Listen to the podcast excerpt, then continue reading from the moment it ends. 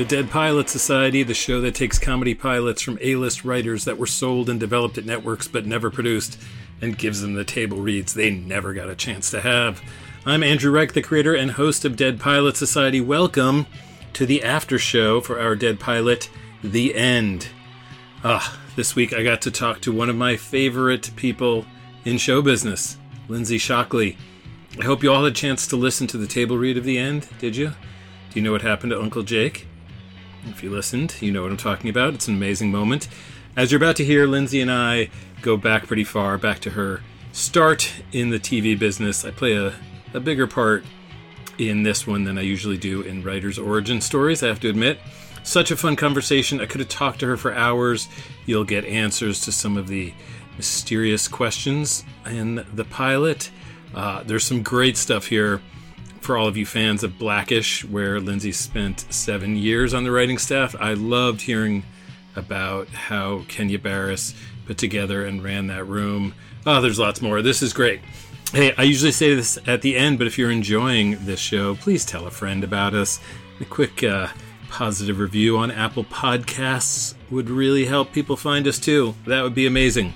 All right, here is my interview with my friend, Lindsey Shockley.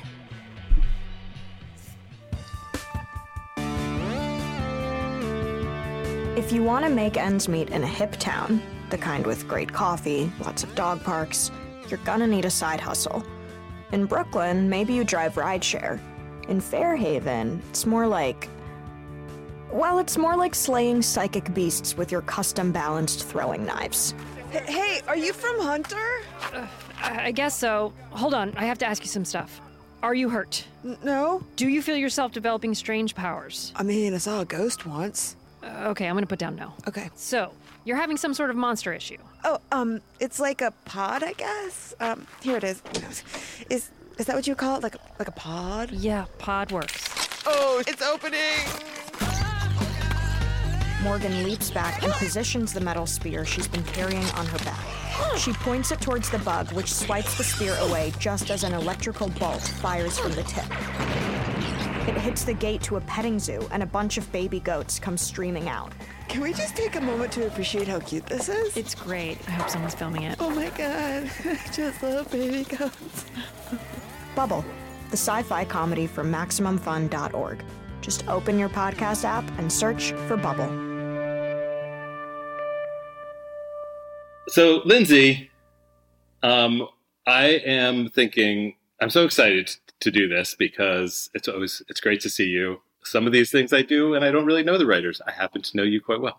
Um, Thank you so much for having me. This is so exciting for me too. Yeah. Oh my oh, gosh, so nice. it, it's so funny to think like we were gonna we were trying to get together and like have lunch or go for a walk or something in like January of 2020, uh-huh. and then it was like took a while and late February we're like I don't know. There sounds like there's this thing going around and maybe and we thought you, we would wait like three weeks, and instead we waited like nine months, and then we zoomed, and, and we were we like, zoomed. we could have zoomed at any point in this yeah. time. Yeah, we realized it was not that hard. Yes, um, but the, the walk and the lunch are now like two years uh, delayed. Yeah. But we get to do this. We got to, um, uh, yeah, we got to read this great script, which. Um, I just, you know, we're, we're, now we're doing this a couple weeks after we did the read, but I just listened to it again uh, and and was just laughing out loud in my car, which I don't uh, do all that often. Really, that's so nice. That's so. I mean, the cast you put together for this was like a dream come true. They they were good, and I have lots of I have lots of questions about the about the pilot. But what I what I often do is kind of start and just get a little bit of your writing history. It's a little weird in this case because I I am a character in this story, big character maybe a main character like not i mean not the protagonist but certainly recurring number two on the call sheet maybe if they were doing yes you absolutely are yeah a huge part of my origin story i mean i tell everybody when i talk about you i say andrew changed my life i would not be a writer without andrew Reich. oh. that is that is how I introduce you to people in my life. Um, just know that's true. It's just that's, true. That's very nice. Because I guess for me, I could start the story, which is that my my mom, my dear departed mother, called me and was just like, "Hey, this kid. My mom was a science teacher. She's like, this former student of mine moved out to L.A. and he does he wants to like maybe would you have lunch and i was just like oh sure okay you know and i happened to meet steve adell who was like this great you know you know just charming young guy who seemed like he you know was smart and was headed places and he had written a screenplay based on one of my favorite like survival books wreck of the medusa um, and so we had a nice lunch and just in touch. And he said, "Oh yeah, my girlfriend, by the way, is like looking for a writer's assistant job and wants to break into TV writing." And then I was, and then now you can take over. And yes, and so yes, on my end, uh, so Steve came home and he was like, "Oh my gosh, had the best coffee with Andrew. He's so nice. I can't believe he agreed to meet with me." And he was like, "And I mentioned that like you've graduated from USC and you're looking to be a writer's assistant." And Andrew said he might know a showrunner who's doing a pilot that doesn't have a writer's assistant. And uh, then I just got really excited. And then you were nice enough, I believe, I think, to maybe bring me into interview, I think, for the writer's assistant gig on Welcome to the Captain, right? You were running it with John Hamburg. Um, yes. And I was so green. I remember being so nervous. I remember like asking all my friends, what does a writer's assistant do? and everyone told me kind of different versions of it. Like you take notes in the room, but also you get lunches, and also you need to be discreet because people are going to talk about stuff in a writer's room, and you got to keep it a secret. That's a big part of the job too. And I was like, great, I love keeping secrets. Um, and then I remember the first question I think you and Ted and John asked me in the interview was, "Do you know what a writer's assistant does?" because I was so green. I had I had PA'd and I had I had done you know internships and stuff. But I had never been a writer assistant. I'm fresh out of grad school, and so I think I just uh, did my very best in the interview. I think I made you guys laugh, and I think maybe that helped because I don't think I had perfect answers. I think I did say, "I know you take a lot of notes." And I don't think I mentioned the keeping secrets, but I think I did say I'm a quick study and I will figure it out on the fly, some version of that because um, I think you even threw me a curveball of can you do movie magic and final draft?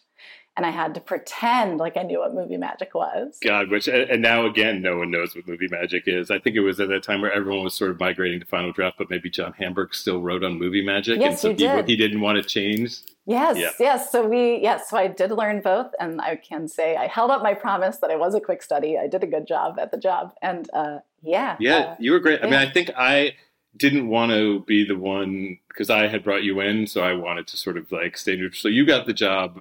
Like John and Ted were were fully on board. It wasn't like me pushing it. You were great in that meeting. Oh, that's so nice. Um, that yeah, I mean that uh, job completely yeah changed my life. Like it was the it was the one of the best jobs still to this day I've ever had. Like every day I felt like was going to Disneyland. Um, working in that writer's room um, was it was super fun um, it was a cool show. That show should have still been, yeah, the writer's strike, you know. Yeah, the writer's yeah. strike. I mean, for for the listeners who are just like, what the heck is this show? it, was like, it was done in by the writer's strike. I mean, we. Yeah.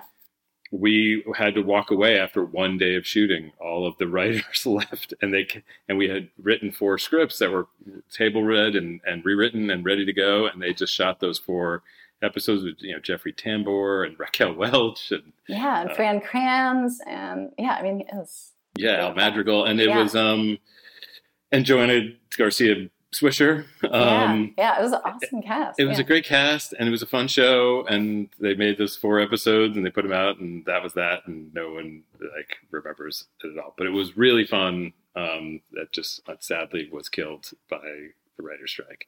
So yeah. you had gotten that. So I'd gotten that. You, you yes. had done that, and then with the, and then there was there were more. Yeah, you came on to to Worst Week too for a bit, right? Or no? Did you? I did, did we, not, but I oh, think what you're thinking of is romantically challenged. I did. Oh right, God, I'm getting my yes, romantically challenged. Right. um, which I don't know how it happened on your end, but I got an email from a friend of mine, Amy Jones, who was a writer's assistant on the Next Door show to Romantically Challenged. And the two writer's assistants on your show, I think, might have been working very long hours and weekends at the time.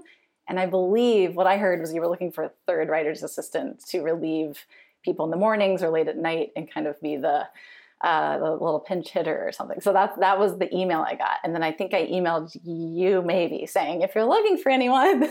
um, I think I was coming off of being a writer's assistant um, for Alexa Junge on United States of Tara, which was an awesome Showtime show with Toni Collette, um, and I think I was on hiatus from that show and looking for a job as you do. And yeah, I was really lucky to get to interview for Romantically Challenged, and and, Ricky Blitt um, and you and Ted were running that one. And yeah, I I don't remember the interview as well as I do for Welcome to the Captain. I'm, I'm, thinking of do I have any delightful anecdotes from that interview? I don't remember. Yeah, I think we were just so excited about such an insane show. We were like, okay, Lindsey will be here. That'll, that'll be helpful. Yeah. I remember was... you guys had not slept. You had been working like seven days a week, I think, for quite a while. Yeah. You guys were in it. I think you were at episode four or something. But yeah, crazy. Yeah total insanity on that show. Um, Alyssa Milano, um, yeah. you know, lead Kyle Bornheimer. Kyle was, Bornheimer, you know, yeah, yeah. Um, another one people probably don't really remember. Okay, so now you've had a few writer's assistant jobs at this yes. point. and then I finally got really brave, and I remember. Uh, there was one moment in the room where everyone was searching for a joke, and I was a writer's assistant. And I remember being told, like, never pitch anything unless you know it's great and it'll make people laugh and only do it if people are stuck and there's like dead silence. I think I took a shot. I cannot remember the joke I pitched, but you guys liked it. It got a laugh and it went into the script. And then I think maybe when we wrapped, I had the balls to ask you to read a spec script of mine yeah. I said, I know you're really busy in post, boss, uh, but do you have time to read a half hour comedy sample? Um, and you were so nice enough to read it. And it was a multicam, somewhat about my parents. Um, and for a while, we took in kind of a, a family friend who was kind of down on his luck, and he became kind of like my second dad for a while. And so it was kind of about uh, that moment in our life. And I, I think you read it and liked it enough I don't know if you remember this far. I think you emailed your agent about yeah, it. I yeah, sent it to, to Nancy to Nancy Josephson, Josephson yeah. um, who yeah, who was cool enough to bring me into WME, and I met with her and Alec Botnick and Teresa Kang, and I couldn't believe it. They asked, "Can we read everything else you've written?" And I had seven other scripts, so I sent, so I sent them eight pieces of material. I believe they said they read all of them. Who knows? Um, and they said we want to like keep you in our as a back pocket. Is that the term? I should know this mm-hmm. term. Yeah. and or hip or hip pocket sometimes. Hip pocket. They, hip pocket. Yeah. I knew I didn't have it. Right. uh, and I was a writer's assistant for Scott Silveri and John Pollock at the time on the pilot called Perfect Couples and they were really awesome and they got picked up to series and i believe you perhaps maybe uh, put in a nice Scott. word for me and that's how i got my first staff writing job was yeah i was interviewing to be a staff writer on their show um, and on Perfect Couples, which was like a dream come true. So yeah, you're a big character in the story. Now looking back, there's like three big moments. I mean, you might be number one on the call sheet. I might be number two. Um, but yeah. Uh, so, so you changed yeah. my life. You, you. I mean, you did. Well, look. I mean, it was obviously I was onto something because it's like you've you've gone on to do quite well. So it was, uh, you know, I just, if anything I was good at recognizing talent. Um, but those moments, right, when you think back to like that first joke yes. getting in, there's yes. nothing like that, right? It's just so thrilling. So um, thrilling, so thrilling. And yes. And it's, you know, as much as we like to say, oh, I still get that feeling every time. It's like, no, you've, you've now written a million jokes that have gone into a billion different scripts. And it's just kind of like, yeah, yeah, it's another, it's another line. But those first, like that first joke, that first job, Absolutely. Um, you don't forget those moments. I mean, you don't, I think there was a moment even, it didn't go in the script, there was a moment where Ricky lost a tooth in the writer's room. yeah. And I remember making a joke that we think we're people, we pretend we're people, we're just animals that are just losing teeth all the time or something. I said something like that. Um, and I remember like Pamela Rib- Ribon? Pam Ribon, yeah. Ribon. I remember her saying like, that's so funny that you think we're people pretending to be people. And I was like, but we but we are. We're just like these animals walking around wearing clothes, but like our teeth just fall out and like we're just decomposing like as we go. Like we're pretending we're these civilized, I don't know, high class humans, but we're really just bodies with hair and teeth. well, the insane thing about that story, I don't know if you remember this, was it was like people were like, "Oh, put it in milk," you know, Yes. and but it was a crown. That's right. That's right. I remember getting the red solo cup to put it in the milk, and we were googling like, how long do you have for a teeth a tooth to die or survive? And it was like, you have five hours. We have to get him into the dentist. but it wasn't a tooth; it was a crown. This whole, it's just that's just such an example of the insanity of of that happened on that show. Um, Everyone was tired. It's not their fault. We thought it Yeah. was a tooth. It was a crown. But yes, Um, those first moments, you always, yeah, you, yeah. yeah, people are listening to me. They, they, they, you know, I contributed. Like I'm part of this. I'm part of making television. You said something to me I still remember, which is you said, I think you're ready to not be behind that computer anymore. Because that was kind of where the writer's assistants were. You were behind this like computer, not at the table. And I think you said something like that to me. And that like shook me. Like that felt like really electric of like, oh my gosh, someone thinks I'm ready or I, I can contribute. Um, yeah, I always remember No, that. again, proven right. So okay, so so there, we there's so many shows that you've you've worked on. So we could just hit like we could quickly. So from Perfect Couples, yeah, you could. Is like what Ben and Kate. Yes, Ben and Kate. Are we just skipping over when I work for you? Um, Oh, I think, was think that? I thought that was after, or was that before? I think it was before. Oh, I think- maybe. okay. I think it was Perfect Yes. Couples, uh, Work It, Work it. Okay. Ben and Kate, Hello Ladies, Trophy Wife, Benched, Blackish, Mixedish. Okay. So I don't th- I don't think so. Um okay. So yeah, I mean we could we could talk about work it for, you know, this whole this for, for I agree. We could spiral off a whole other podcast just about Work It if you wanted Yeah. to. Yeah. And I have talked about that experience on the show, which was, but but I guess having someone who wrote on the show, you can probably at least testify that working on the show was a fun experience. It was so fun. And we got to do all 12 in a bubble because we were a mid-season show. So we got to write a whole season with no sort of like ratings or the pressure or changes from like audience feedback. Like it was it was so fun. The audience loved it. Like it was it was a happy room. It was a very very like productive, functional. Yes, it was a cast of characters in that room, but in a great way. Like I think that's what made the show really it was a really funny show and everyone got along and the cast was lovely it was like a great place to go to work every day and write. It was not a grind. It was never, I'm serious. Like, I mean, I would tell you if it was horrible. I would say we were all secretly miserable.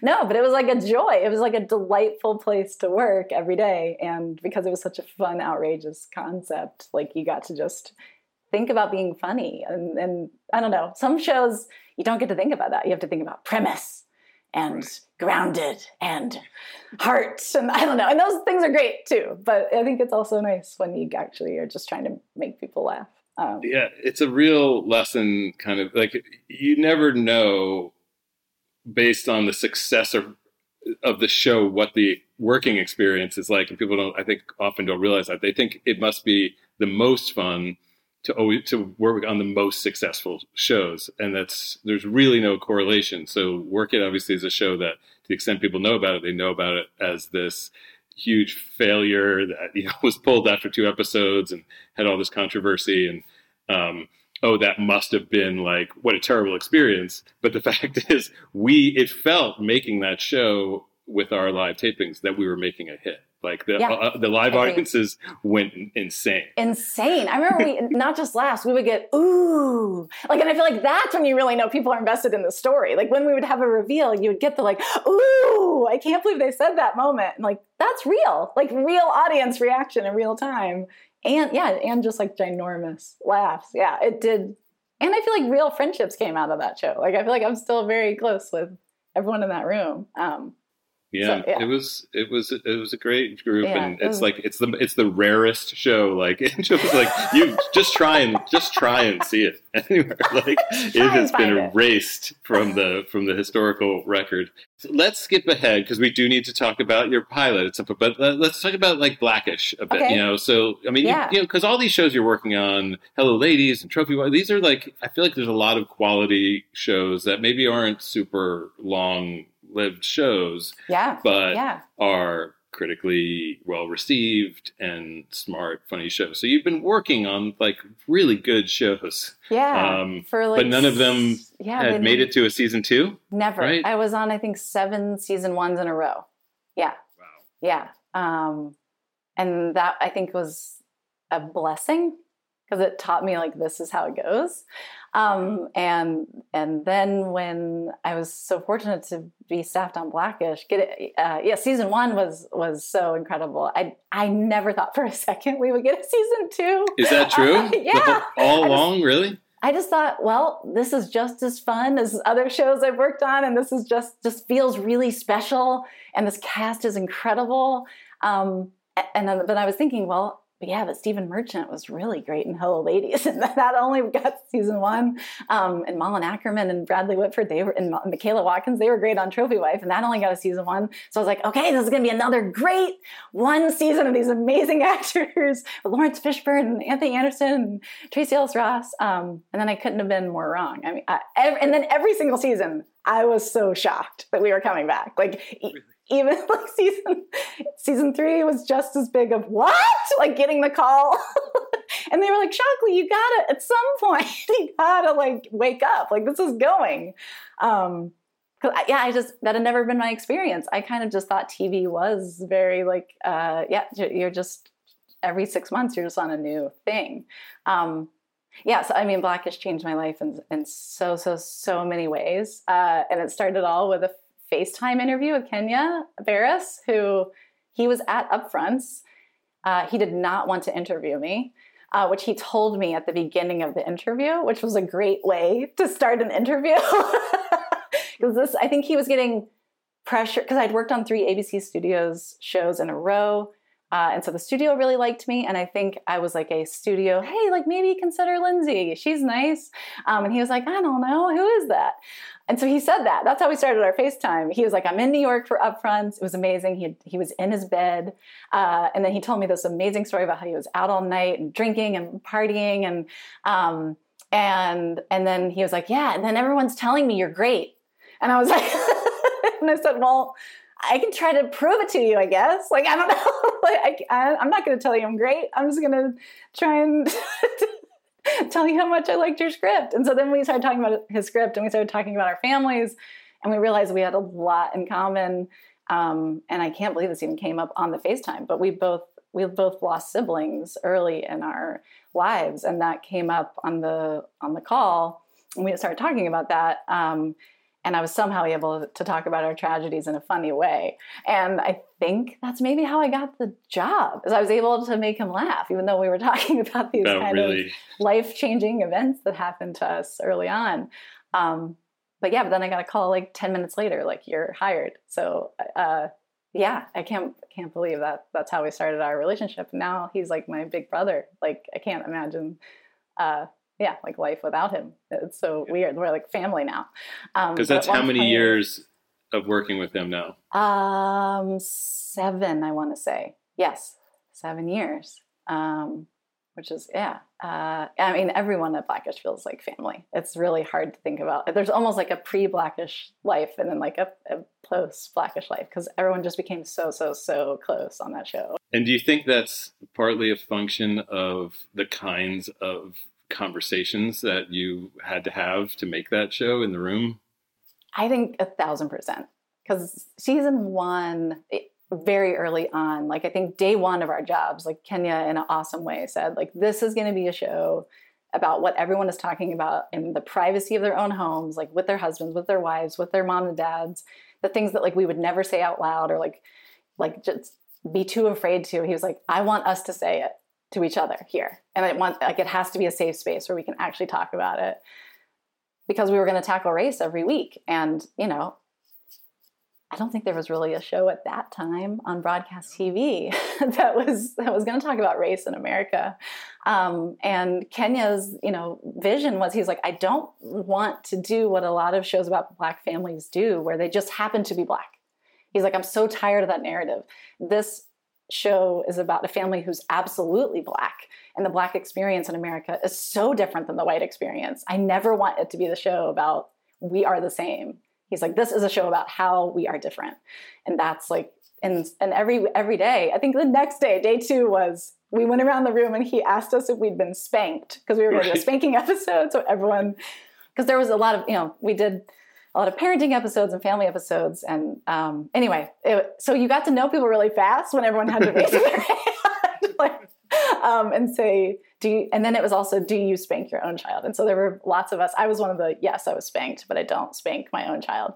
And that became an episode of like that was anthony anderson's kind of journey of like he was spanked as a child and does he want to spank his own children now? And what are the pros and cons? And why do our parents do it? And why don't we do it? And um, yeah so it was a show where you had to get really comfortable really fast um, and yeah and also be comfortable with being uncomfortable and yeah so i think uh, is hard to describe. Just like a really, but like really beautiful, all coming from a place of trying to tell stories that hadn't really been told before. And I think Kenya would always say like the specific speaks to the universal. Like he would want this this family to not just feel like any other family, but he would want it to also feel like anyone could sit down, watch the show, and see characters from their lives in this family. Um, yeah. Yeah, um, I mean, and, you, and it's funny to think, even from our perspective now, where a lot of us, not everyone, you know, but has gone to like DEI meetings at school or whatever. we have just, you know, certainly post George Floyd, like we're a little bit more used to talking about race. It's still uh, super uncomfortable, and obviously, it's so uncomfortable that people are trying to ban even talking about it in school. But seven years ago, it was even more so. We're still, for white people, I think we're still in this thing of just like, oh, I don't see color or whatever, just trying to avoid talking right. about it. It was it was the most uncomfortable thing. You know, better to talk about your sex life intimately than to talk about race. Or and yes. so yeah, to be in that room and to to have it be and to be a white writer in that room and just to like, but to have it really that he made it really a safe space and that you all could like. It's a beautiful. It's an amazing thing. It's like it is. It is. Like that he took a chance on a white girl is crazy. I mean, we just think about the history of white girls. They have yeah. not been great yeah. to the black community. Like, and I always would talk like that joke. I would say that joke. Like, and we would talk about like, you have no reason to trust me. Like he was like, "Yeah, I don't trust you." I was like, "You have no reason to. History does not present itself well for white women." Yeah, um, yeah. and white so liberal women, right? Yeah, and uh, and and so I was like, "But it's up to me to earn your trust," you know. And so and, and I remember those first few weeks, like feeling so white and like feeling your whiteness, but in a way, like exactly what you're saying, which is like I think white people need to sit in their own whiteness sometimes and feel that discomfort of like you are a part of a group that has done huge harm to the black community. Um, and whether that was you personally or not at, at some point you know it doesn't matter. You don't get to say oh that wasn't me because the harm happened and you're you happen to have that skin color. You happen to be a part of this dominant group. Um, and on the show not to like talk out of school but there were writers who could sit in that discomfort of like what white people have done, and then there were writers who couldn't. And that was very interesting to watch, I would say. Um, yeah, the, fragi- of, the levels the of fragility. The levels of fragility, yes. And Kenya, I will say, in addition to whiteness, he went out of his way to like hire Republicans. He's not a Republican, like gun owners. Like he he went out of his way to hire people very different from him. And I haven't really seen that many showrunners kind of run their room that way. Um, and so he, yeah, I, I, think his ability to kind of say, I want a lot of different points of view, um, like voiced in this room, ones that he does not disagree, like he doesn't agree with.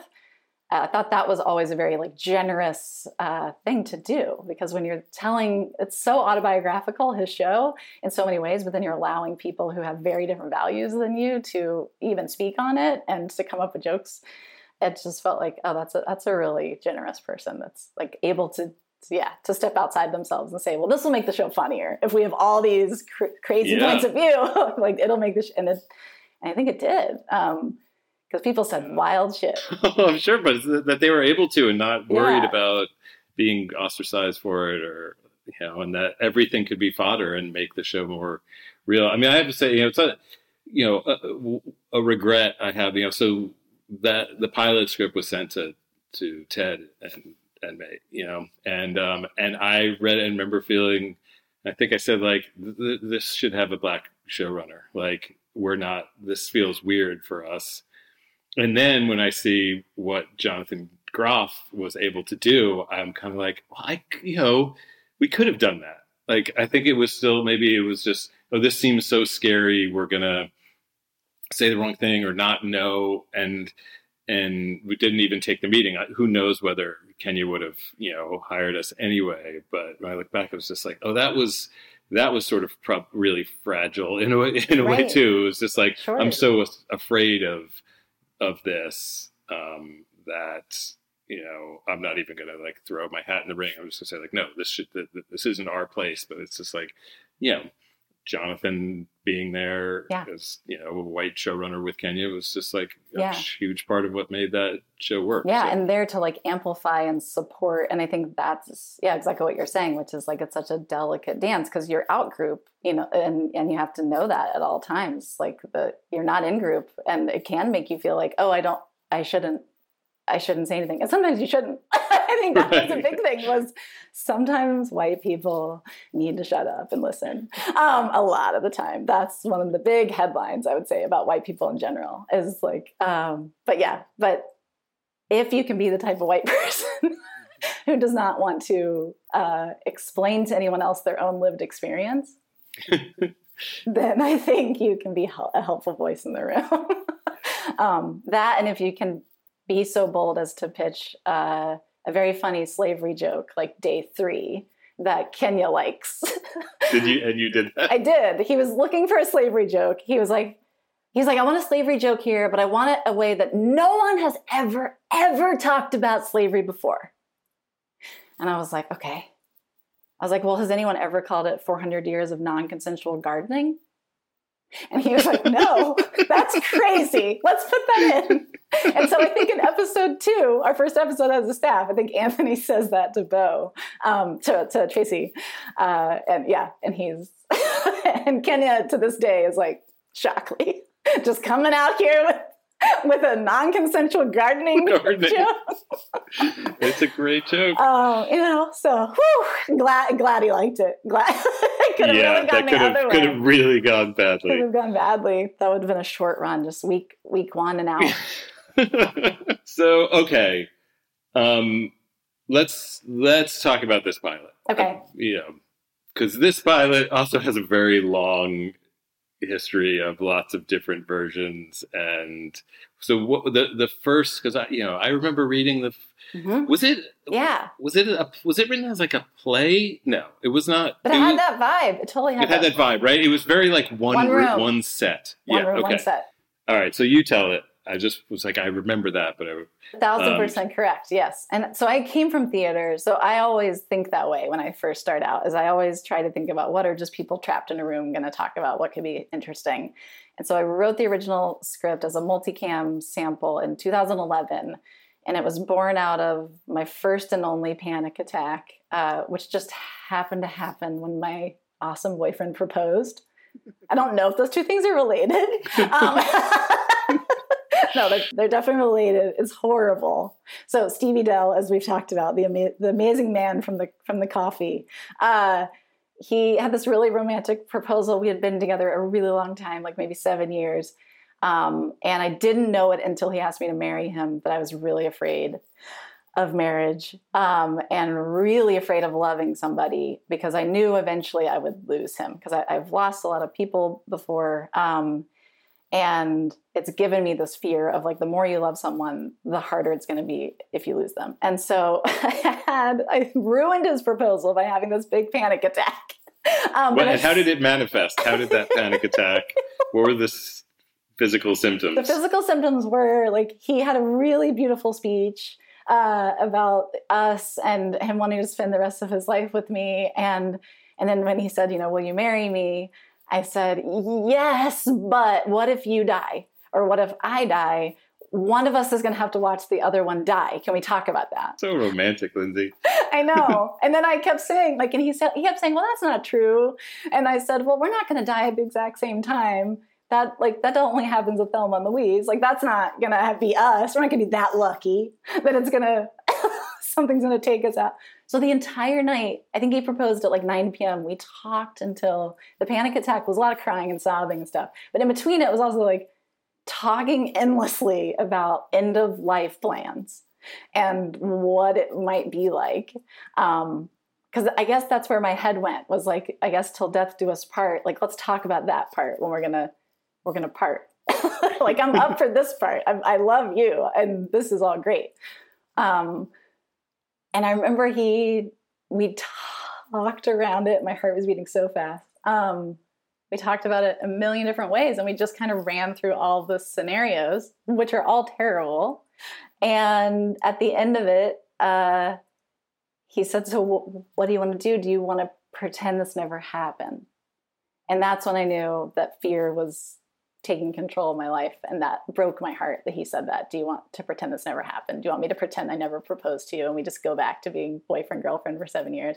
And that's when I knew, Shockley, okay, this is not healthy. Um, fear is, is dictating your huge life decisions. And so I was smart enough in that moment to kind of say, just so you know, I'm terrified, but yes, let's do this.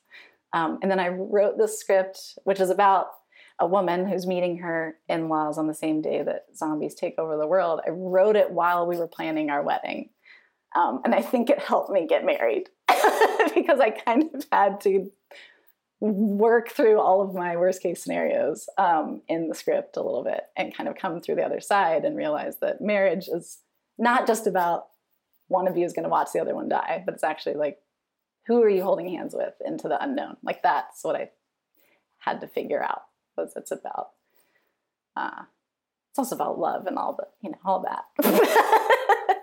but um, but yeah. Uh, so I wrote it while we were about to wrap your show, work it, and I knew I needed another job, and I knew I needed a new multicam sample.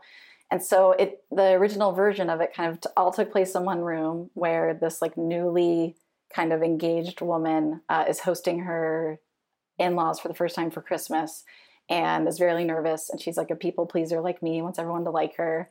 And um and she has like the perfect storm of a mother-in-law who like can't be pleased and kind of likes to watch this main character like kind of twist in the wind. Um and, uh, and is that Steve's mom? Yes, I think Steve's mom, and she would even own this. I think uh, is that she, well, she is like the undefeated champ of like the backhanded compliment. Like, there's no one that can beat her. It's incredible. It's a game of chess you don't even know you're playing. Um, and and she, I think she would also own that she and Steve have a very interesting dynamic. Like, there, she does openly call herself the other woman in our relationship. um, and uh, and she does she doesn't anymore. But when we were younger, whenever she would come visit, she would make him do a little bit of a fashion show for her. and she does refer to him as sexy, which I think is such a funny word to call your child. Right, because um, it seems so. It seems a little pushed when you know the mom in this does it, but it's it's real. It's super real. Like at our wedding, you know how like some brides and grooms do like a first look where like it's the first time you see her in the dress. It's the first time he sees you in his tux. We did that moment, but our best photo that the photographer got was his mother seeing him. Like they had their own first look. first look. and it's the best picture. I wish I had it on the Zoom to like bring it up. But there's this beautiful dramatic like she's so like just just it looks over the top but it's completely real that she's just like there he is like prince charming my son. And so i think accidentally it may feel like i'm i'm taking away her prince charming by marrying him. I don't know where she's getting that from. Um, but it may feel like we are battling for the love of the same man. And that's always kind of what the pilot was about was about this poor man in the middle of these two women. Uh, and uh, and the end of the world coming and and the I think and in that version, yeah. I mean, the, as a, if I remember that, ver- the zombies were completely off screen the Yes. whole time in that, right? It was all they were seeing it on TV, and there was like coming, but there was no one like in the house that was becoming a danger or anything. Yes, not until like the very, very, very, very, very end. So yes, the whole thing is about the kind of this family, and suddenly the news is saying like you can't go outside, and it's kind of about being like trapped with like who who do you end up trapped with like during the apocalypse, and how do you deal with your annoying family during like you know the world falling apart. And so the, yeah, so most of the the show was about you know cohabitation and not just like surviving, but how yeah like how do you how do you manage these personalities? Like I, I think i thought what was interesting was like what if the world is changing? Like the world changes but none of these characters change.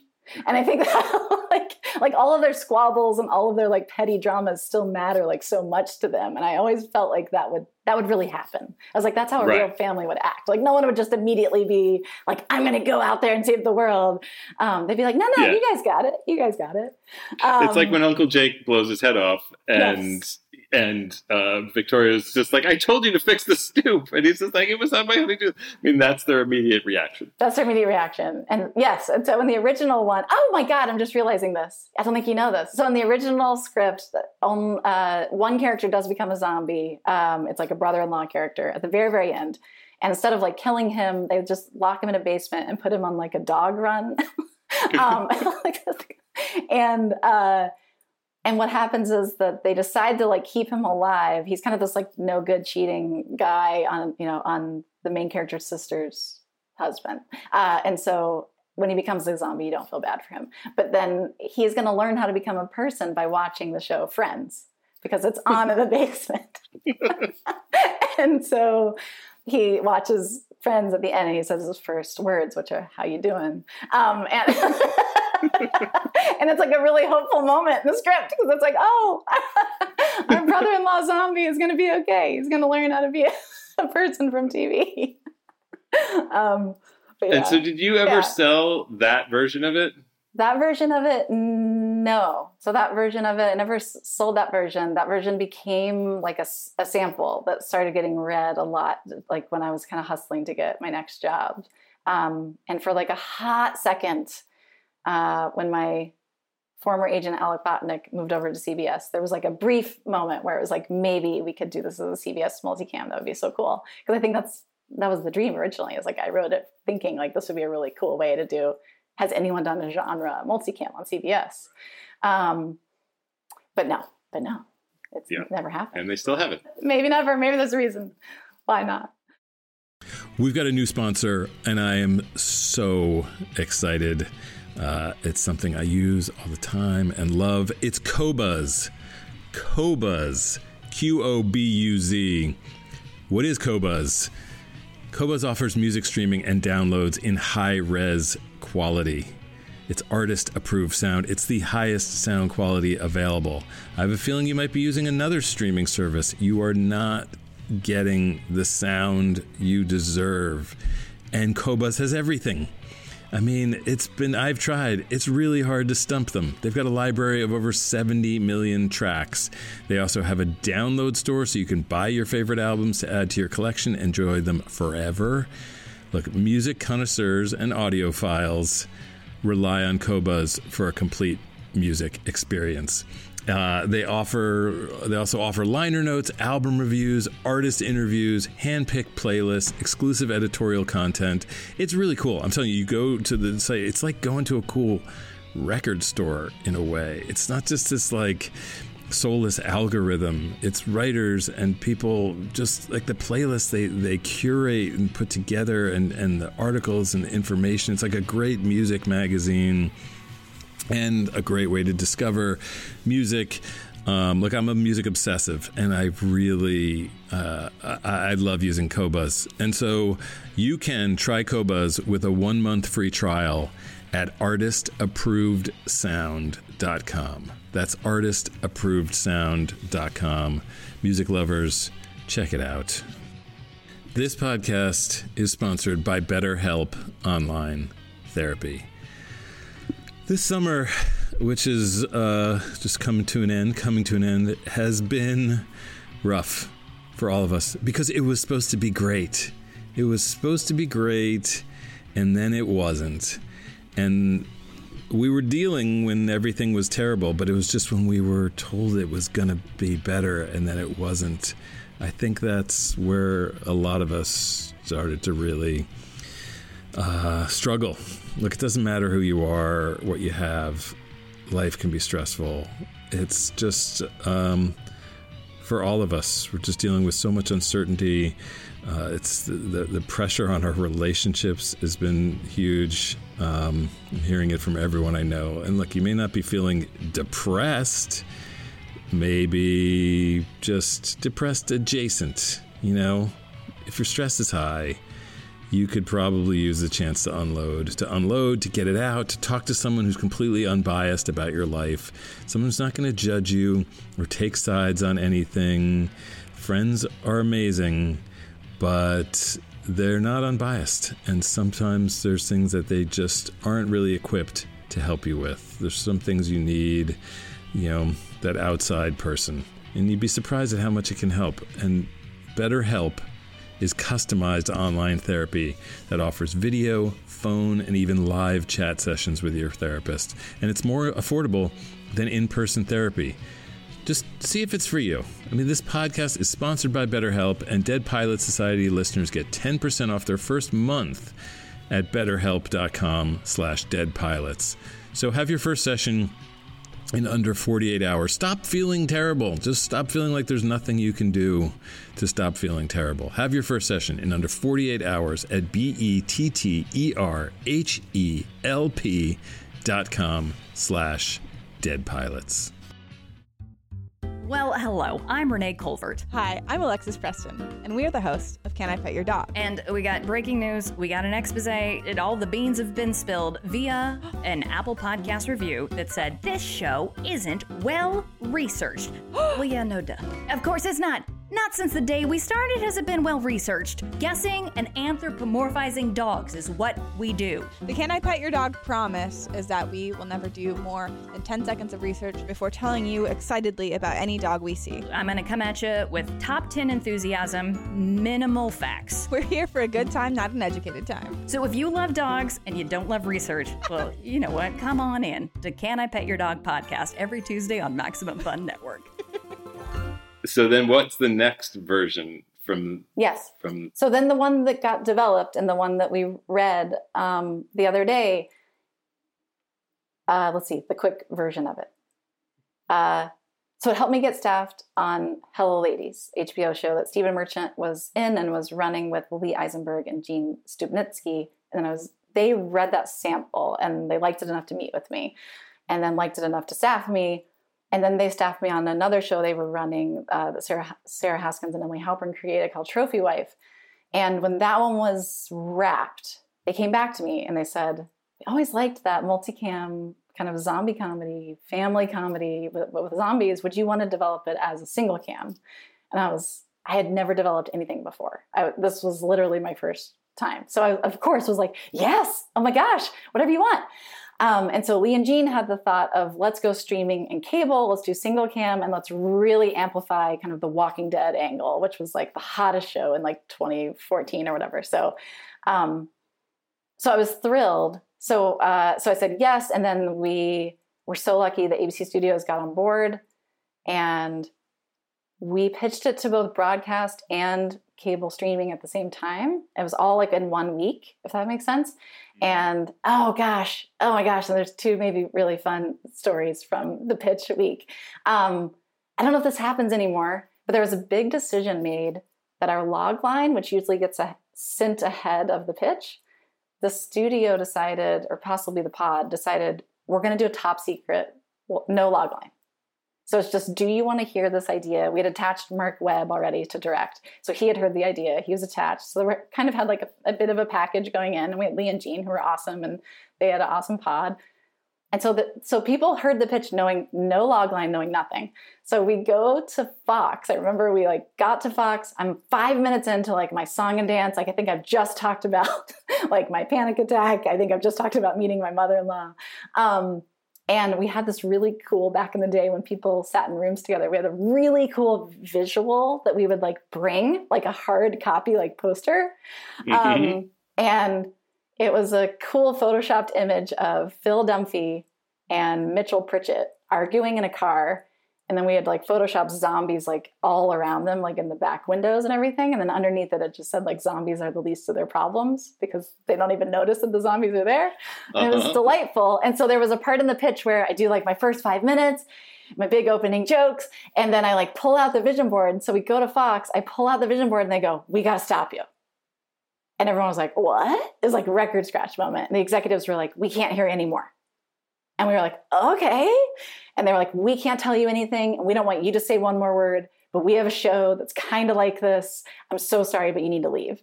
And so we literally like had our briefcase and our poster board, and we were like, okay, all mm. right. and we were like, that top secret log line maybe backfired.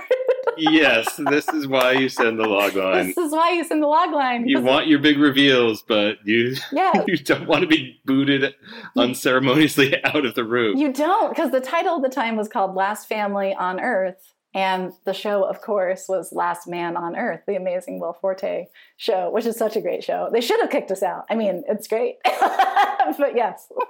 Yeah, so different. I mean, Yes. in a way, like, but I guess, yeah. Um, Yeah. I guess I can see it. Yeah. I can see thought- it. I mean, it's not like there's zombies in that, but I get, I, it's sort of mundane people in an extraordinary, or not mundane people, Yeah, but people in an extraordinary situation going about and doing ordinary things. And that might, and then we, and we did, I, we did open our pitch with a version of like, you know, this is an apocalypse you're going to want to live in. Like, look how fun it's going to be. and we, we'd always said, and that's kind of Last Man on Earth has that fun sort of, you want to be the last man like on Earth and like, look how fun it is.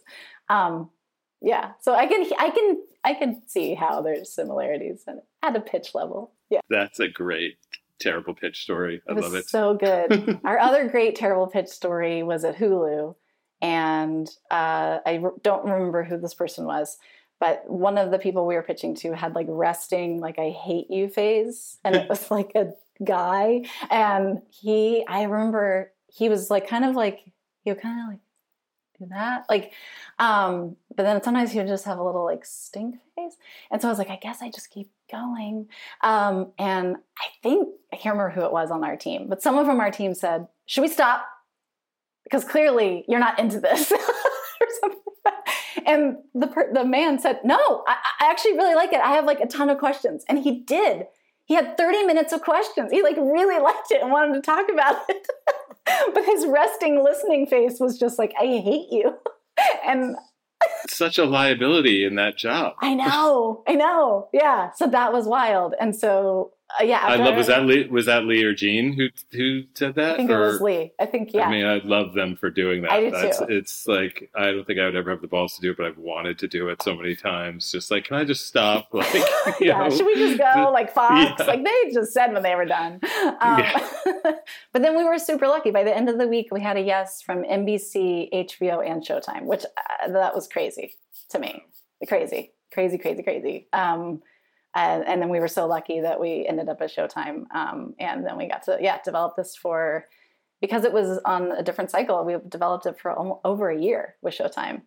Um, which it was which I did not know was a long time. Um, because it was all my firsts all happening at once. Um, and the very other weird, I don't know if people care about this listening to this podcast, but I was also secretly pregnant when I was pitching. I hadn't told anyone, like our family. I hadn't told my boss, Kenya Barris. I just started my Blackish job. And I remember I was like, I can just wear baggy clothes and big jackets. Like, I got this. Like, no one has to know. And I remember telling my belly, like, just think slim. Just think slim, get through the pitches. like, no one's going to buy it from a pregnant lady. Just be cool. Um, and so, yeah, I hid my pregnancy for five months. Um, before and just holding holding that vision board in front of in front of totally. you. Distract him with his pictures of zombies. No one will know. exactly. we thought that would work. Yeah. Um, in every version of it, we always had a, a- one, another one of our visuals that I loved, and one of our jokes was like, we wanted it to be everybody loves Raymond, but in Zombieland, but if Raymond was like a bubbly blonde and all the characters could die, was like so we always had a, a, yeah a photo of Raymond being hugged by Doris Roberts and then being attacked by a zombie at the same time, and like which is worse? Um, it's um, it's yeah. I mean, Victoria is um, you know, there's a lot of there's a lot of bad mom characters. Not bad mom, but like you know, mom characters with their quirks and whatever. And we've we've seen a lot of them. And but there's something there's so many great specifics to that to Victoria that I just loved. Um, and it was you know Amy just playing that part. Amy Hill just oh my gosh, just really. But the, the, oh, there's just that first moment, like did you soil yourself? Like, just, yeah. just the persistence with those the things. persistence oh. of her of her humor and thinking that Lila doesn't get her humor. I, I right. always, yeah, because you're right. She is like kind of an archetype, like this kind of big, larger than life mom. Like everyone knows that mom and or no, you know, marries into that mom or. And so, yeah, she is kind of universal in a way because it does feel like we've seen you know the a million versions of Victoria. Yeah, it got me thinking like, why are moms always so so terrible? Right. Comedies like they're so. I mean, you, you, know, you're a mom. You're you're you don't want to be written about that way. Oh my gosh, I think about it all the time of how much of me is in that character. Like sadly, like. I don't know what happens to you when you become a mom. I mean, yeah. Uh, but yeah, I think the the maybe the unique part that I haven't really seen anywhere else but my own family is kind of the Bates Motel like romance that's happening. Yeah. And, yeah. um, I mean, it's it's sort of bold how you write Marty too, because I feel like he is, um, you know, like that moment where you say where he's like, "What about my mom?" Like he's he's really participating in this like sick relationship with his with his mother, and he's not really, you know, standing up, you know, for for Lila, you know, always the way he should. And there's moments in it where I'm just like, Marty, come, you know, come on. And then, you know, one of my favorite lines is just like, I can't remember exactly, but it was just like, if you weren't so worried about people liking you, you see when someone's trying to love you, and and it just redeems so much, you know, for me. It's just like if nothing else, like he does he loves her. He's a good guy. He really does love her. But there's there's times where he's just kind of like not. You feel like is he worthy of of of her? You know. And I think it's cool how you let him not be so perfect. Like he's a very he's a very flawed fiance. Oh my gosh, you're the only person that's ever liked Marty. I will say that during the development process, Marty and Walter, uh, Victoria's husband, they both were the two characters that everyone could never find a way to like them. Um, and I think I did so many different versions of Marty. I think I had to take out so much what I loved about Marty. He used to be like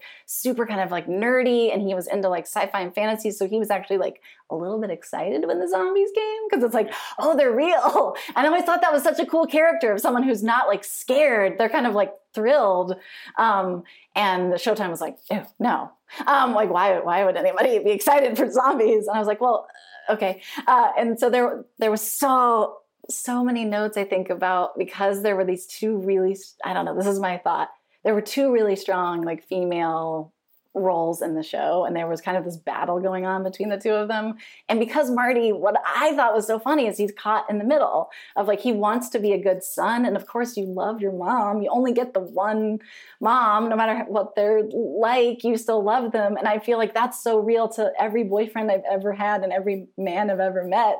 Um, you do. You just love your mom dearly and then I think it is also so true that you just want your new wife or you know to get along with this this person who gave you your life and raised you.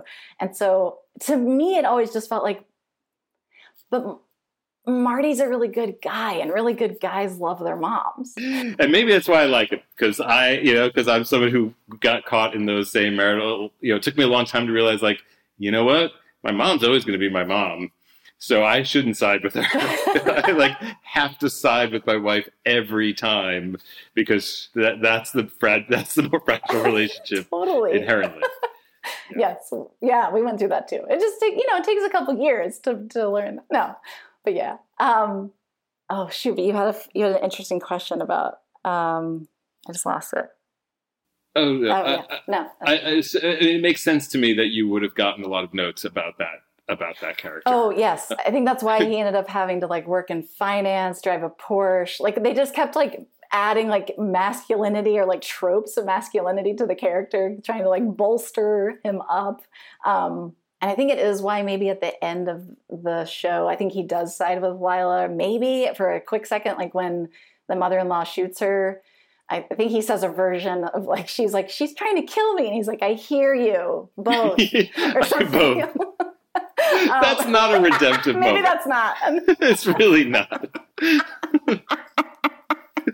He's even in that moment trying to like play both sides of sidesism. You know, it's like Yeah. it's it's not that redemptive. To it's me, not. it's it's just his love, like his true love of of her is what re- redeems him. Like he's, you know, um, he's gonna be there i through the shit. Like I do feel like he's not gonna bail on her. Yeah, I always felt like Lila's the really unlikable one because she has all these fears about commitment and and what life is going to be like with him, and I feel like he's so rock steady of like I'm going to love you no matter what, and like whatever we're going to face, we're going to face together. I always felt like we have to dig her out of her own hole, um, and Marty just to me felt like he already was just like this. Yeah, because he's so pure of heart. Like he, I think that's why he puts up with his mom so much. I think because I think when you are pure of heart, you don't see anything as a chess game, and you don't see backhanded compliment, you know, backhanded insults, backhanded compliments, whatever they're called. I'm not good at giving them. Um, I'm good at receiving them. Uh, I will smile and nod. Um, but I think when you're so pure of heart, I think you don't see any sort of calculatedness. And I think I don't know. That's what I kind of liked about his character. But um, Right. He can he can't believe his mom is trying to undermine Lila. Like who you know, wh- who would do that? Who would do He did- that, He, would why? never do it, so he doesn't see it. exactly, yeah, yeah. And it's and look, Walter's a wimp a bit, but Mhm. you know, he's also he's also a good you know, he's a he's a good guy. He's just like he's he's wimpy. yeah. No, Walter. Uh, it, Walter has been seven thousand versions. There, there were so many opinions about Walter. I think because in people's minds they were like, well, eventually it's going to be his show, right?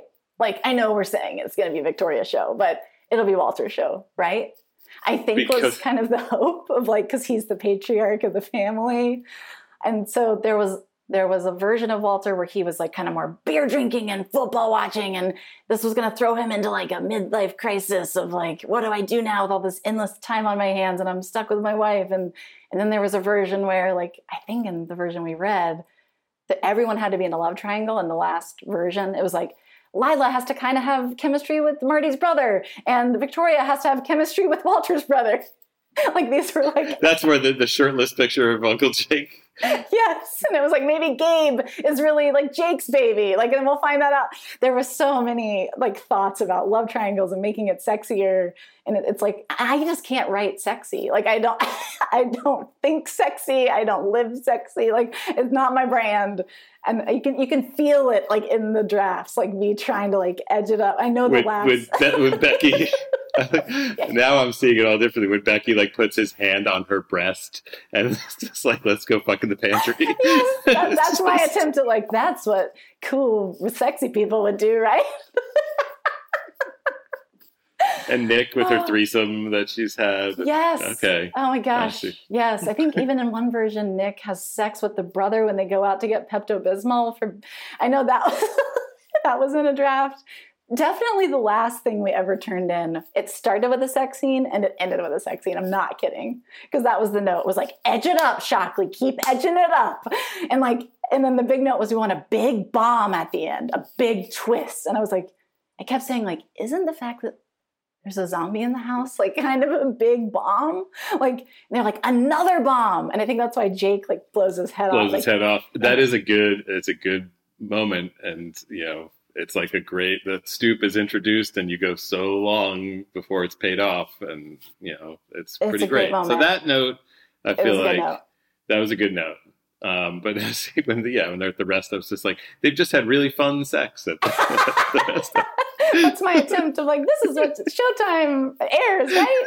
they just had really fun sex, and then he's gonna touch her boob, and then she'll touch his butt.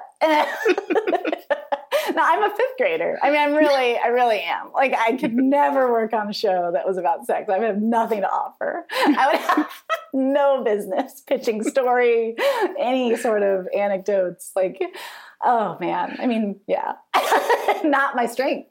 It's, it's, it's my kryptonite. well, you, you got um, it. You, you got it in there.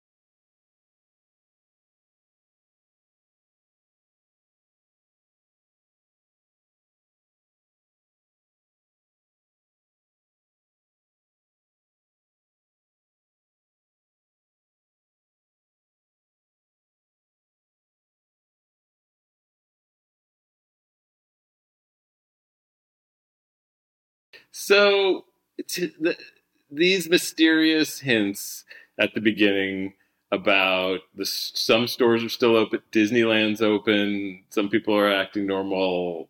Uh, tell tell me about that stuff. So there, so there's a flash forward at the beginning where you're kind of seeing the promise of like where the series may go, which is you know kind of this uh, post-apocalyptic sort of zombie-ridden land, um, and kind of what we pitched and a version of what everyone kind of agreed on what could be interesting was because the the Walking Dead was like currently on the air.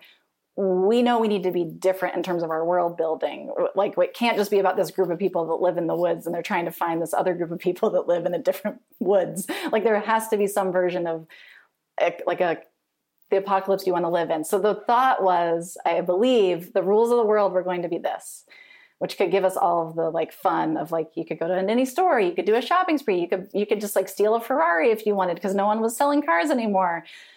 So we landed on this version of can we paint a picture of that life can still continue so that we can still kind of have that sitcom feel. So like when they go out into the world, we can still have kind of uh, it can't can't just be about survive be about survival every week. Because um, I know one of the first episode areas because I think we wrote like a Bible we sent with uh, with the show at one point. So I, did, I think I did like the first twelve episodes, um, like what the series would be. And one of the first episodes was going to be like Lila. Marty has never seen Lila's real hair, and so she has to get to the store basically to get this, you know, because if you have frizzy hair, which I do, you have to do a lot of stuff, like so people don't see your true natural frizzy hair. and so the first episode was going to be about her like braving the zombies to like go get this like conditioner that would tame her frizz. Um, and uh, and then like coming home and the other thing she was supposed to get was like almond milk for Victoria and she forgot because she had to like kill a bunch of zombies like with car keys on her way out. And so she like comes from this epic battle and then she forgot the fucking almond milk and that was going to kind of be like episode two. Um, so the idea was I think this was one of the rules of the world. Zombies weren't going to be able to detect humans around water. So if you were like in the rain, like episode six, I always remember it was going to be the rain episode where it's like pouring out raining. You could do whatever you wanted. So actually, like real life would just go back to normal, where zombies don't know where you are, they can't smell you, the scent of humans is gone in the rain. So everyone was going to have almost like their old life come back to them in episode six, where they could like, what would you do if your old life just returned to you? Episode. Um, so I think there was a thought. I think they were in Seattle, or maybe they're in DC. They were in a rainy part of the world, like Twilight. I'm realizing very similar to Twilight. Um, and that was going to be kind of the aesthetic. It's kind of like when it was misty and rainy, the zombies weren't going to be out, so that our people could have just scenes that were about each other and they weren't constantly being attacked um, by. So how does that? So, but Disneyland being open, like how how is that? Yes, the thought. The thought was, I mean, it's not explained well, as you can tell. I mean, if anything is more clear, it was definitely like, we'll figure it out. We'll figure it out. Like that, that's later us problems. Um, but no, I think the thought was, oh, well, people, we always thought about Sean Penn. We were like, Sean Penn, and during Katrina, like he got in a boat and he had a rifle. There's going to be a lot of people like that during this time of zombies. There's going to be the Sean Penns that go out and try to save the day and those people may work for Disney. So that was our thought that like our family, like in a world of, without heroes, like our family will never be the heroes, but there will be like other heroes in the backdrop of the world that like they've figured out how to create like and keep society going and like keep Disneyland running because they are going to have like machetes or heavy artillery and they're up for it. So then, it's just protected. There's like a safe passage to be able to go there. Yeah um, I mean, did you find? So you come up with this sort of metaphor, right? You, what, what, you're really interested in is it's like dealing with the demons in your life, either like that are internal, like your own fears, or or like sometimes your family is like the demons in your life, or the baggage you have coming into a marriage might be your demon. Like I think that was like the metaphor was kind of when you tie yourself to someone for life, you're going to have to deal with all of your your monsters in your closet. Um, right. Yeah and then but then you find okay but now i actually have to deal with my metaphor is now a big part of the, the show and comes with its own demands of world building. And because what you're describing is you know and comedy writers we don't do a lot of world building. Oh my gosh no. We try not to do any at all. No. And so how was it when you realized like okay like all the stuff you're talking about like i need rules of the zombies and i they're like there's going to be action. See, you know, Lila is now mm-hmm. this badass, badass, zombie killer, and you're writing. Part of what you're we're going to write is Walking Dead, and the other part is domestic. Is everybody loves Raymond? Yes. Right? Yeah. Um, yes. Which is the part that you're trained to do. yes. Um, yes. Was it fun, or was it just kind of feel like work to have to do the world building, zombie rules, and all that stuff? It was it was not fun to me. I looked at it as like research. Like I suddenly was like, I have to be steeped in knowledge of every zombie movie, TV show that's ever happened and make sure that ours is different. I think that was part of the pressure was And there's a lot of them. There's so much. there's so much. Um, and even to to sell it, a big part of the pitch was here are the rules of the world and here's how we're going to explain this virus and and so even like up front, before we even knew where our home was going to be, all of that kind of had to get sorted out. I think in a good way, because I think when you're in genre, audiences do expect there to be like an honoring of the genre, even if you're doing this like crazy genre mashup. I think where it was coming from was, well, audiences are going to get turned off pretty fast if it doesn't feel like this is baked. And so I think it was coming from the spirit of you know, in success, hopefully this will draw people who have watched a lot of zombie things before, but maybe never in this way. And so that part felt really like a huge pressure on my shoulders because I was yeah. like, I could not be more of a novice. Like I am coming in completely cold and I'm learning on the fly of how to honor this huge canon of work, like thousands and thousands of hours of this genre that I just know a little bit about. So that part I always felt like the hardest hills to climb. And I think because the world, we weren't going to see it in the pilot really except for that flash forward, which they wanted to cut later. So in one version, you never see it at all. there were a lot of I I think there was a lot of fear about like what is the world going to look like after episode 1. And so I think whenever you have that kind of fear, I think a lot of cooks get in the kitchen and then it can go lots of different ways. So it was a constantly moving target of um, like amplify the gore was definitely a, a, version we went down for a long time and amplify the big set piece at the end. Um, everything kept getting pushed that way. So I never got the note like, can we do more family character stuff? Like it was always, right. can we do? And what? And so that was a little you, scary. I think. Yeah, yeah, I mean, what's your feeling about that opening now? Like uh, hearing it, did you feel like you're glad that opening is there, or it was you had to serve a note and you had to put it in, and like, what do you think? I like the opening in pieces.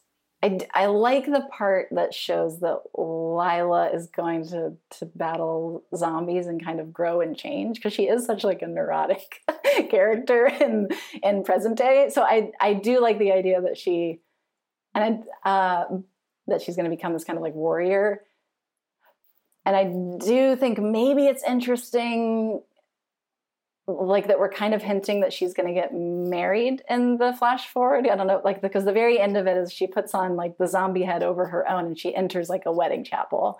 And in my head, I was thinking like, oh, that's that's her getting married. So we know she's going to marry maybe Marty, hopefully, um, and she's gonna.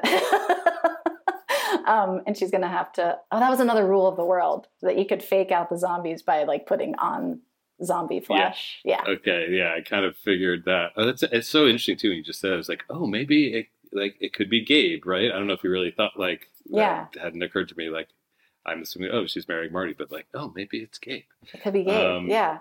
I like it for those reasons, but I and I do think the one line I wrote about like the guy giving a blowjob for a Fiji water. For whatever reason, people adored that. So that always made me feel great. I kept it because it's kind of like, oh wait, I wrote a kind of sex kind of thing, and people were into it. I just like the specificity that you get a Fiji water. Fiji water. Yeah, he's I like, know. I'll give you a blowjob for a Fiji water. Yes, it feels like a. I, but yes, no, that was. Since I got to read that line, I, I, will say I liked reading that line. It was it was fun. Um, and I like, you know, I like. She's like, sorry, things really, things really on there. Like, but she's just having to saw, just like um, cutting a tough steak with a plastic knife. Yeah, no, I yeah. feel like it'd be really hard to kill a zombie if you're a polite person. Yeah, to cut some. Yeah, yeah, like you'd feel bad. I thought, yeah. Um, so yeah, um, I'm okay with the opening. I think I don't know. I, I and I think I, and yeah, whatever. My opinion isn't that important. This, but but I like. I'm generally like I don't always love. Oh, we'll start and, and the you know thing, yeah. and then we'll go back. Uh, it, sometimes it irritates me. Oh I'm yeah. like I'd rather just you know you're so clearly trying to trying so desperately to grab my attention from the from the get go and want to just I don't mind taking a little time. Maybe, maybe that's not how most people feel, but um, oh no, that I got that note. that's not that you are how most people feel. Like flash forwards are overused. Don't do it. And we eventually took it out. I think in the last draft we took it out. Um, so yeah, I think your your point is solid. Yeah. I think it's it's really would just come down to be like, okay, the zombie stuff is great, but I don't want it if it's if it's overwhelming like Victoria's digs at Lila and. Like that's the stuff that's just so great. Like that's really what's fun in the show is it just you know all those little like elephants are raped and like you know if if the zombie action whatever is going to overwhelm that stuff ultimately yeah. then that's a problem because you know we can get our zombie fix other places what's great is like okay this is really about these relationships are in the in this heightened you know and how are people going to react and sometimes they're going to really you know, be having to deal with it. And sometimes yeah. they're just going to be saying you were supposed to fix the stoop, and they're and that's what's different is like they're still in a comedy in this sort of domestic comedy. And I think that's probably what people loved hated about it because I would always be that voice of like, but we need to make sure that we're still tracking this like triangle between Marty and Lila and the mom, and the mom needs to still make comments like you're dripping brains on the carpet, like like we need those moments. And they were like, yeah, but they're undercutting the tension. And I was like, yeah, but I still think that the mother-in-law would be upset that her maybe daughter-in-law is like ruining her favorite towels, like her favorite guest yeah, towels. Right. And I think that was like a love hate thing, and probably why the pilot didn't go. Because I thought that was really interesting that these characters would still be worried about the small stuff that we're all worried about when zombies aren't in our house. But I think you're right. I think some people felt like I just want this really cool action set piece with these comedic characters, and I and I don't want to think about the character dynamics right now. I just want to deal with the reality of what would you do when a monster is trying to kill you. Um, so, so it's I, tone. Yeah, yeah it's, it's right. Tone. It's it's yeah. it's comes down to a question of tone, and tone is often those are the hardest because it's hard to articulate. People know, like in a pitch, you're often asked, like, "So what's the tone?" Yes. And yes, God, that's a hard question often to answer, but because it means different things. But in this case, I think it comes down to what's the balance uh, between comedy and action. So is is the tone Walking Dead, or is the tone Everybody Loves Raymond, and and like how far is it, you know, to to one swinging to one side or the other? And if you're disagreeing about that, then you're just butting heads the whole time. A thousand percent. Yeah. And I've done two different like genre mashups since then. And I've realized that is always the battle is like the ratio of like buddy comedy to prison break movie like what is the ratio? Are we are how much sort of uh how much genre are we doing at one point and how much is the comedy? And i think you're totally right. They're, like everybody's ratio is different and and yeah uh, you did you had that great you made a great drama pilot called unit zero that was you know just like a, a action comedy. And it's it, you know that genre it's funny because my daughter, my 14 year old daughter's like favorite genre. Like her favorite movies are Spy yes. and the Spy who and the Spy who dumped me. Oh my gosh, I love it. yeah, she's and ah. and um, yeah, she loves. She's movies. always looking for that genre, and I like them too. But what I don't like in those movies is when they get too much into their action plot and they're just doing action plot, and I'm like, I don't really care about this. Like, no, right? Just, you're you're never going to be as good as a Bond movie, so stop trying so hard to be that and do the comedy thing. Right. But it's hard right. to. It's really hard to navigate. And I, I remember when they passed on Unit Zero, one of the notes was, "It was too funny." they were like, "This got bigger laughs than some of our half hours, so it just doesn't make sense." um, yeah, I'm really proud of it. it I mean, I um, it it has real laughs, and you really, I think you do really care about the characters. But to your point, um, yeah, I think when you're playing in a new world, or like I think what is so remarkable about Spy and The Spy Who Dumped Me, I think both of them, like they they do play in the world, and you are waiting for those moments. Like Melissa McCarthy, like falling over on the moped, is like one of the most adorable moments that she just can't get her balance. Like to me, I'm like that's my favorite scene, and that's like 10 seconds. Like and and i think comedy writers i don't know for me it's like those little moments in in unit zero I still remember there was like a character who couldn't believe she was in the field and using some like some tech gear that like went in her eye and let her kind of see kind of like a um, minority report style sort of like grid that only she could see. And I remember her, she improved on the day. Oh my God, I'm like Tom Cruise. And I was like, we have to keep that in. That's so adorable. That this like kind of like behind the desk, like secretary who's never been out in the field, like, yeah, she would feel like she's Tom Cruise in this moment. That's so like relatable. Um, and yeah, I think I think because we know those other big action movies or yeah, they exist. It always feels like as comedy people, you're trying to do something different. It's like we're trying to comment on it or we're trying to tell it from like a new perspective. But I think sometimes they, they want you to still do it as do well it. as the people who do that do it. Yeah. and yeah. you just want to be like, I'm sketching it in and it's the, the beats and you know what the beats are. So don't make me like spend too much time on this because it doesn't matter. Totally. Um, yes. Yes. Which is. Yeah. Yeah. um, so I'm realizing I should probably not do any more genre mashups. Um, are no. you? Are any of your things right now genre mashups? Uh, n- no, no. I'm realizing they're not. Whew. Okay. Whew. Wow. So then you've learned something. There you go. don't mean, write sexy it, things and don't do. but you've now developed a lot of you've you've developed a bunch of things at this point. Um, yeah, it's crazy. It's crazy. Do you feel like you've learned things that like general generalizable things about writing pilots the, or pitching or selling or writing pilots? I think I think I've learned a few things. Yeah. Um, Such as the one because this was my first experience. One thing, a lot of things I learned off this experience. One was never feel pressure that a deadline is actually real, and never turn in something when you're not ready. And I was green and I did that on this project. And I turned in like a really rough draft that I should not have turned in to the pod. And it scared them, like rightly so. Like it just wasn't ready at all to be read by anyone else. It was like 50 pages long for a half hour. Like that's mm. insane. Yeah, um, that's your that's your rough draft. That's my rough draft, and I didn't know any better to say I need another week or I need a weekend. I just thought, well, it has to be this day because everyone's told me it's this day. So that's one thing I would say. If any listeners out there don't turn in, any, and I've realized people don't care when it's late. If it's so good, they don't care if it's two days late, if it's a week late. Um, because uh, yeah uh, so that would be one thing is that deadlines are all fake i've learned. Even even ones that feel really real like even from the network i've noticed they can move if if they need to move.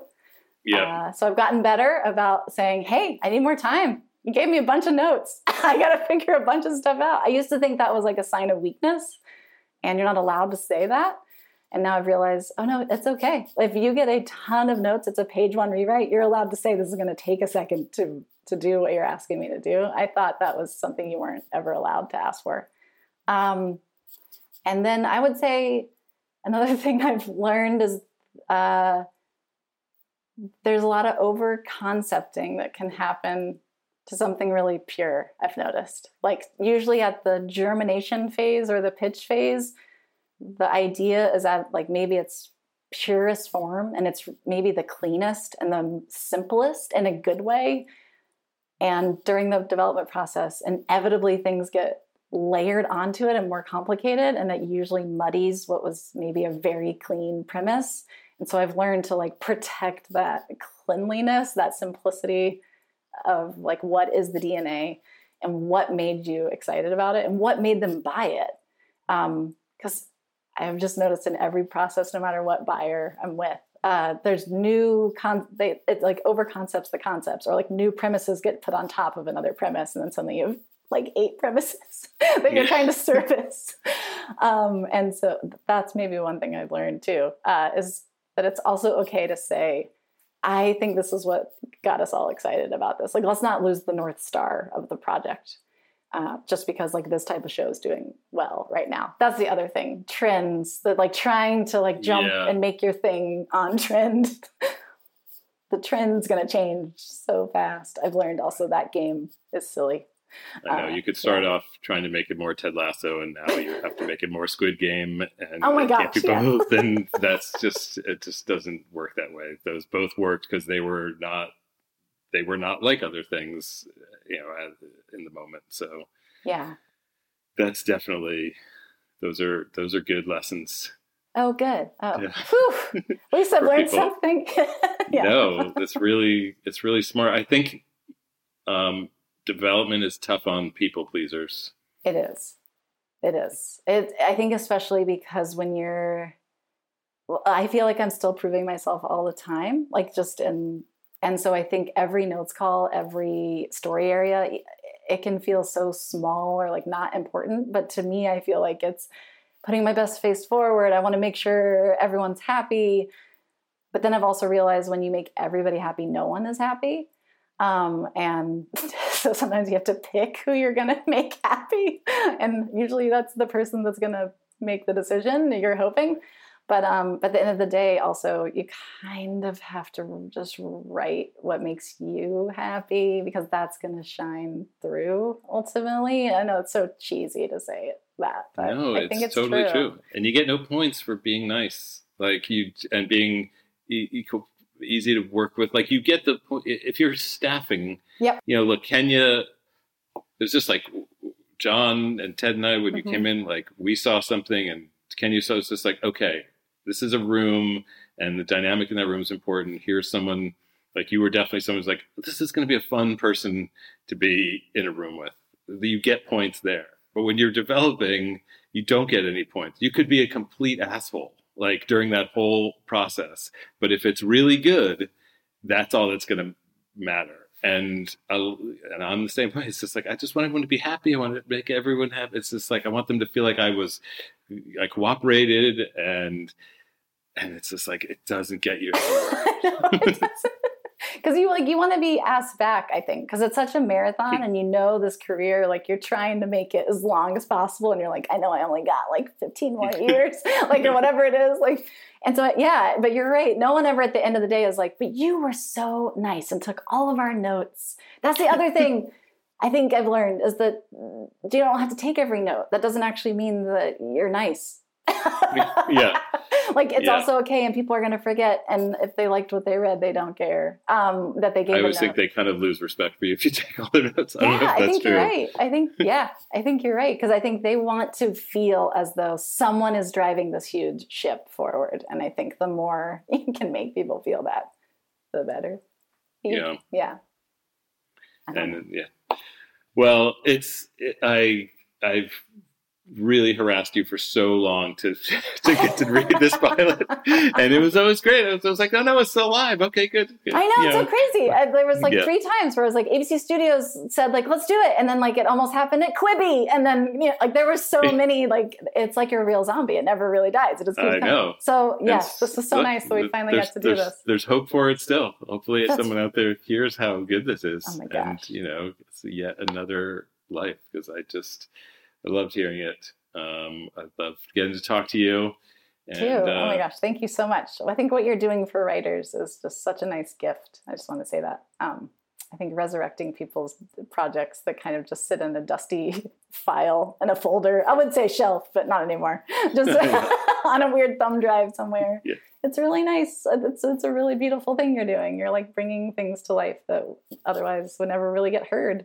So it's cool. fun Yeah. we like i like doing it um well thanks so much Lindsey thanks for Thank letting you. us read it Oh, thanks so much. This was a blast. I hope you enjoyed that as much as I did. Dead Pilots Society is produced by me and my co host Ben Blacker and our associate producer Noah Findling. Like I said before, if you like this show, please leave us a review, tell a friend. It really helps. You can follow us on social media to find out all the latest. We're on Twitter at Dead Pilots Pod and on Instagram at Dead Pilots Society. All right, everybody, we will be back next month with another great pilot. We keep doing what we're doing, uh, and we keep getting better at it. So I'm glad you're you're here with us. Um, thanks so much for listening. Until next time, I am Andrew Reich. MaximumFun.org. Comedy and culture. Artist owned, audience supported.